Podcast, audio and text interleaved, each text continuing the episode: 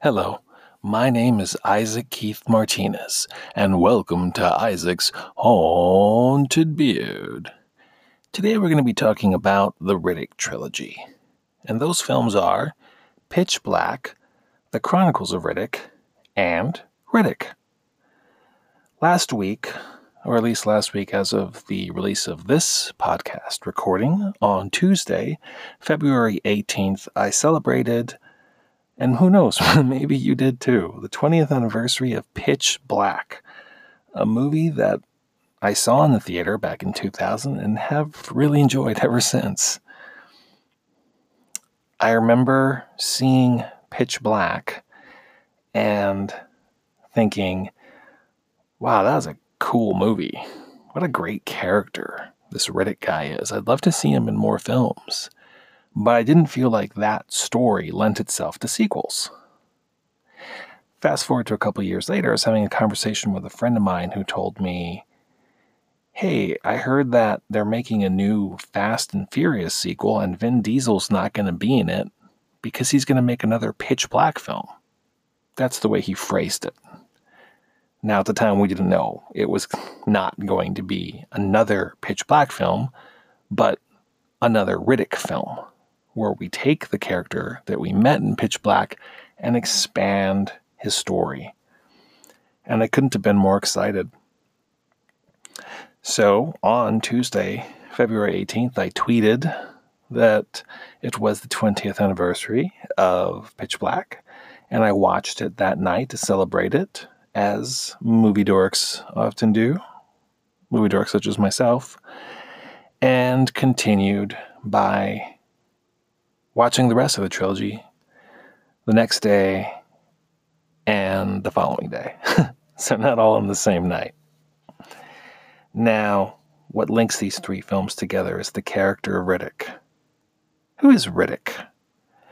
Richard B. Riddick, usually referred to as simply Riddick, is the anti hero protagonist in a series of science fiction action films portrayed by Vin Diesel. Throughout the films, Riddick is a wanted criminal, considered insanely dangerous. There's constantly a bounty on Riddick's head. Riddick has been in and out of prisons throughout his life, surviving constant attempts on his life by prisoners, bounty hunters, and even alien creatures. While serving time in a prison known as Butcher Bay, Riddick received eye surgery from a prisoner doctor he paid in cigarettes to receive permanent night vision. This is so no one can sneak up on him in the dark. Riddick's eyes look like his pupils are shining. Now, most of the time we don't see his eyes because he usually wears dark goggles. He wears them because his eyes are now sensitive to light. Riddick is an exceptional fighter. He's strong, fast, and agile. He's brave and street smart. He never gives up and is constantly put in situations that seem impossible to survive. He's deadly with any weapon he gets his hands on but usually battles with knives. Although he's a murderer, he doesn't come across as an evil psycho. He's a survivalist, often surviving against corrupt systems. You know, this is the future. This is space. You know, there's a lot of uh, a lot of bad guys out there, and he does what he's got to do to survive. He does have morals. To me, Riddick is like Bugs Bunny. that might seem like a weird person to. Well, Bugs Bunny's not actually a person, he's a rabbit. He's a wascally wabbit. He seems like a like an interesting character just to compare him to, but I actually think of a couple of different famous characters as Bugs Bunny types. What's a Bugs Bunny type? Bugs Bunny is so clever, he can outsmart anyone who tries to capture and kill him. Yeah, kill him. I mean, think about it. He's a rabbit. Hunters like Elmer Fudd are trying to trying to murder him. Because he knows he's smarter than everyone else, he seems to welcome dangerous situations because it's fun for him to escape them and humiliate his enemies. What I like about Bugs Bunny characters is sometimes I want to watch an adventure film without feeling any real tension or anxiety.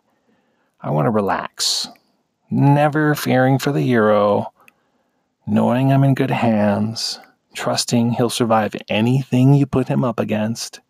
So I just sit back and enjoy and watch them do what they do best. James Bond is like a Bugs Bunny to me, and so is Riddick. But unlike James Bond, Riddick is Bugs Bunny like in a very violent, R rated way. Riddick is a badass. Now, the first movie that we meet Riddick in is Pitch Black from the year 2000. What I'm going to do now is talk a little bit about each film in the Riddick trilogy. And although I think many of you, if not most of you, have seen these movies, I know that these movies aren't overly popular, although I personally feel like they should be. So I'm going to be careful and give you just enough information to tell these stories without revealing spoilers. Because there are some spoilers in these films. So here we go. Pitch Black starts off with a spaceship that crash lands on a planet with three suns. So, you know, that makes that planet super duper sunny. this is important. The movie's called Pitch Black for a reason. So, the first half of the film, they really overdo it with how bright and hot and uncomfortable this planet is. So that when we get to the second half, where they show how that all changes and becomes pitch black, it seems all the more darker and all the more important that the Riddick character has these eyes that I told you about that allows him to see in the dark. Now, some passengers don't survive the crash, but among the ones that do survive is Richard B. Riddick, who was being escorted by law enforcement en route to prison. While there, they discover another ship they could use to escape. But it's not going to be easy leaving this sunny planet when they experience an eclipse, which puts everyone in the dark. Now, once in the dark, terrifying, man killing flying creatures take over the place. These are aliens that can only come out in the dark, and they're quite unstoppable. And there's tons of them, and you can't even see where they're coming from because it's so dark. It's like the aliens were all, oh, you wanted to leave? Because we were going to kill you and eat you. so, who do you turn to to survive such an ordeal? How about the double tough criminal who can see in the dark? Riddick. There you go. That's what Pitch Black's about. so, clearly, Pitch Black is a science fiction action film. But the alien attack scenes can be considered scary enough for some to also throw in the term horror into its description. And being a horror fan, I would be one of those people. I don't think that part two or part three would be considered horror films. But Pitch Black to me is like a sci fi action horror film. Now, it's as of this recording, I don't think it's streaming anywhere. I think it might be on the Showtime add on for Hulu other than that, it's not streaming. If you wanted to rent it, it's $4 across the board at all the different places that you can stream movies. If you wanted to buy the DVD on Amazon.com, it's currently available at $8. There's a Steelbook for $36. And on Blu ray, you can get it for $13. And that Steelbook that I mentioned earlier, yeah, I'm not sure if that's both DVD and Blu ray, but if that appeals to you, you can look into that. Now, I do want to mention that before we get into the next movie, The Chronicles of Riddick, that there was like a pseudo sequel that was animated and released straight to video called Dark Fury that links the stories between Pitch Black and the Chronicles of Riddick. But I didn't see Dark Fury. I'm not against seeing Dark Fury. Maybe one day I'll see it. But I didn't see it. it didn't seem that important to me to see. I don't know. Sometimes those animated sequels kind of not turn me off, but I, you know, I'm not as attracted to them. But I mean, like I said, I would watch it. So let's talk about what I did watch. The sequel to Pitch Black is called The Chronicles of Riddick, and it was released in the year 2004. So here's what that movie's about, more or less. Kind of in a get to the point kind of way. Because uh, this is a much longer movie than the first one, and it's really busy. Like, there's a lot of information to absorb from this movie. But I'm going to try my best to just really shorten it in a straight to the point kind of way. So, this film's about a fanatical religious army known as necromongers who are conquering planets and converting their inhabitants, killing those who refuse to convert. Now, the leader of the necromongers wants Riddick dead because it's revealed that Riddick is quite possibly the last surviving member of a race of ancient warriors known as Furians, and it had been prophesied that a Furian would be responsible for his death. So Riddick is a target for this guy.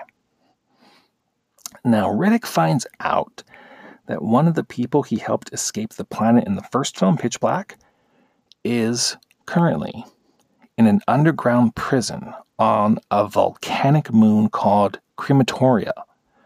So, Riddick gets himself captured on purpose by bounty hunters just so he can get sent there. And once inside, it's his plan to help his friend escape. When the necromongers find out where Riddick is, they go to Crematoria to kill Riddick.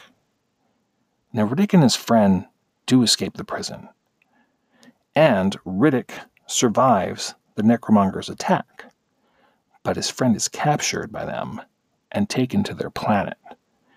Now, Riddick goes to their planet to save his friend and fight the bad guys. Will he succeed? Will he kill the leader of the Necromongers and fulfill the prophecy? You got to find out by watching the Chronicles of Riddick, you do. and it's not currently streaming anywhere. But as a huge fan of this trilogy, if these movies sound appealing to you because you too are also really into science fiction action films, I think these are movies that A, you should blind buy and add to your physical media collection. And uh, B, they're pretty affordable. So you can't be like, it's too expensive. I, they're not. they're pretty affordable. If you wanted to rent them, they're $4 across the board at all the different places that you can rent these movies. The DVD is currently available from Amazon.com at $8, and the Blu ray is $10. Now, this leads us to the third and final film in the trilogy called Riddick. And after I talk about Riddick, let's talk about the possibility of this trilogy continuing. But before we can do that, we got to talk about from the year 2013 the film simply known as Riddick, which kind of reminds me of the title Rambo, that you can have a series of films and then eventually just get to the point where you just call one of them the name of the main character. So, like Rambo, we have Riddick. Now, there's a reason that what I'm about to explain happens, but in order to tell you what that reason is, I would have to reveal things that I'm not going to reveal on the off chance that you haven't seen these movies and want to see these movies. So I'm just going to skip that part and just talk about this movie based on just the facts of where we're at with the story. Forget how it happened. You'll you'll learn when you see it. Riddick is now currently stranded on a desolate planet. A planet filled with all types of dangerous man killing alien monsters. Four, the whole first act of this film, we see Riddick surviving, just showing him and how he manages to live on this awful planet without being eaten by monsters. And they are like monsters. I mean, these are not aliens that are like the aliens in, say, Star Wars that can communicate through language. These are more like dangerous animals. And, you know, because they're terrifying and because you can't reason with them and they're just greatly designed and very dangerous, they're, they're like monsters. Um, including of, of all the monsters that you see in the film, a particularly terrifying monster. And I like using that word monster because that's how I personally react to them. They're like monsters a particularly terrifying monster that dwells in water. He needs water. They need water to survive. This information, it becomes important later. Eventually, Riddick finds an abandoned mercenary station. So, he activates an emergency beacon and announces his presence on this planet, knowing that since he's a wanted man and there's a bounty on his head, bounty hunters will answer the call. Once they show up to the planet, all he has to do is kill them all, steal their spaceship, and escape the planet. Easy peasy. Well, not only do bounty hunters answer the call, but two sets of bounty hunters arrive. Bounty hunters that at first are against each other as they both want to be the ones to capture Riddick. And they're two very different types of teams. One's more um, raggedy kind of uh, bounty hunter team. I don't know how else to describe them, you know, more loosey goosey with their approach. And the other ones are more like um, military type, you know, they have a plan, they have very specific way of doing things. Now, they both want to capture Riddick, but the more ragtag team, they get there first, so they kind of have dibs on him. Now, eventually, they discover that they actually need to work together in order to survive Riddick. Because we see Riddick's hunting skills. We see him just take off these guys one by one. And to make things crazier, both teams and Riddick must eventually try to work together once a storm hits the planet. Remember earlier when I was mentioning those monsters that dwell in water, they need water to survive? Well, with the rains from the storm coming, that will provide and does provide enough water for the worst aliens on the planet to come out of everywhere to attack. And that is Riddick, which, like the other movies, I don't think as of this podcast recording's release is not streaming anywhere. But it's also like those other movies, about $4 if you want to rent it at all the different places that you usually rent your movies online. And if you want it on DVD on Amazon.com, it's about $17, and strangely on Blu ray, it's about a dollar less. But here's the way you really want to do it you want to get that trilogy Blu ray set for only $26. That'd be the way I would go. I and like I said, I phrase it exactly how I meant it, how I would go, and how I maybe will go one day. Because as of right now, I actually just have uh, the DVDs. Now, all three films were directed by David Twohy. And I'm going to do that thing that I tend to do a lot on my podcast. And I hope I'm not annoying you by doing this, but acknowledging that I'm not certain how to pronounce this man's name. It's spelled T W O H Y. Twohy? Hmm, let's go with that. David's body of work includes more films that he wrote than directed. He directed seven feature films, but wrote 14, including some you've heard of, like Critters 2, Warlock, Waterworld, and G.I. Jane. Now, none of his directed films are as famous as his Riddick movies. The closest would be the 1996 Charlie Sheen sci fi film The Arrival, which I've never seen, but I've heard good things about. And I was kind of lightly looking over his filmography and reading some of the synopsises of the movies, and they all seem interesting enough to check out. So if you want to, look at his IMDb page or his Wikipedia page, and that could lead you in the right path. Of course, the other person men- uh, worth mentioning with this franchise is Vin Diesel.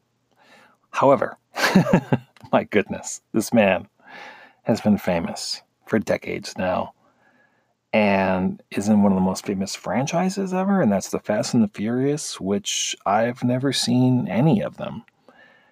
Uh, but the point is, he's too famous to talk about, and that it would be silly to waste your time because I know that you know who he is. Even if you've never seen his movies, you've heard of him. He's recognizable by name and by face. So, Vin Diesel is Riddick.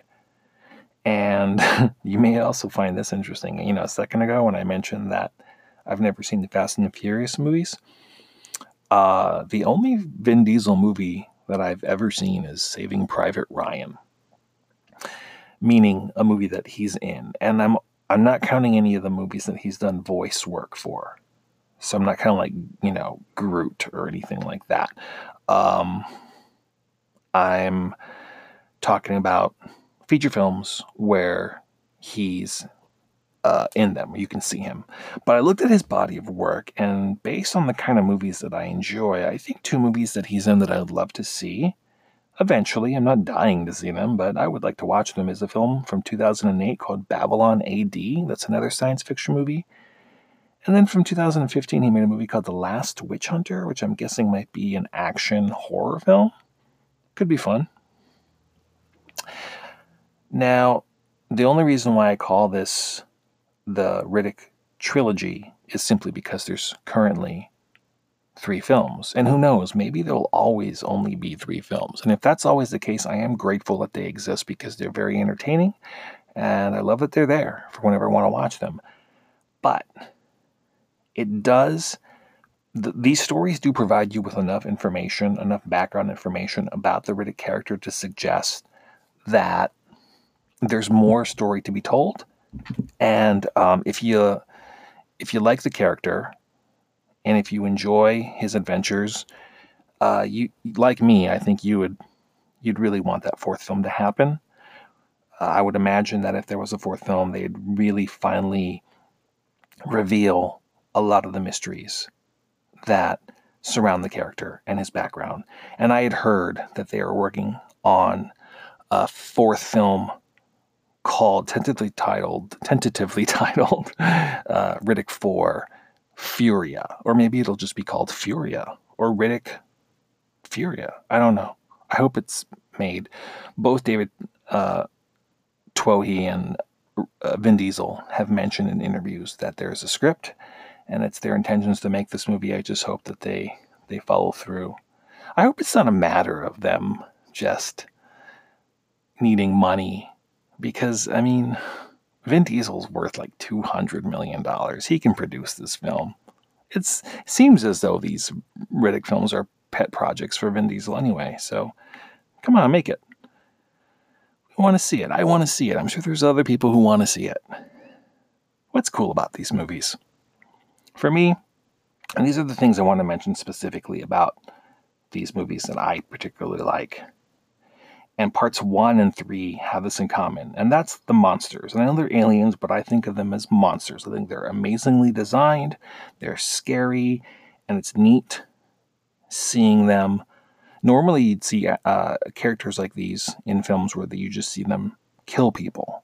But when you put them up against a character like Riddick, you see how someone like him kills them. And parts one and part three is filled with cool monsters. And the fact that the dark is an enemy in both films, the dark being nighttime, you know, because in horror films, and, this is coming from the point of view of a horror fan, nighttime is like another character in of itself. And the fact that part three adds that storm uh, element to it also makes it very horror-ish. You know, it was a dark and stormy night. Now, the other thing I want to talk about is crematoria from part two. That whole centerpiece of the film, the escape from the volcano planet, is incredible. And there's three parts to that. There's there's A, there's the prison escape itself, which is really really exciting. There's B, once they get out of the prison and they're outside on that volcanic planet, they have to survive the elements, and that's really dangerous and that's exciting. And three, there's the third part where the necromongers uh, arrive and they have to survive the necromonger. So you have danger coming at them from all all areas, and it's a really really cool part of the film. Uh, so this is uh, two of my favorite things that I like about these movies is the monsters and that whole prison planet sequence uh, on crematoria. Now, like a true movie nerd, I couldn't help but to fantasize about wanting a Riddick action figure. And then when I have thoughts like these, I think, well, who's to say there wasn't a Riddick action figure? So I went online and I typed in Riddick action figure, and guess what? There is.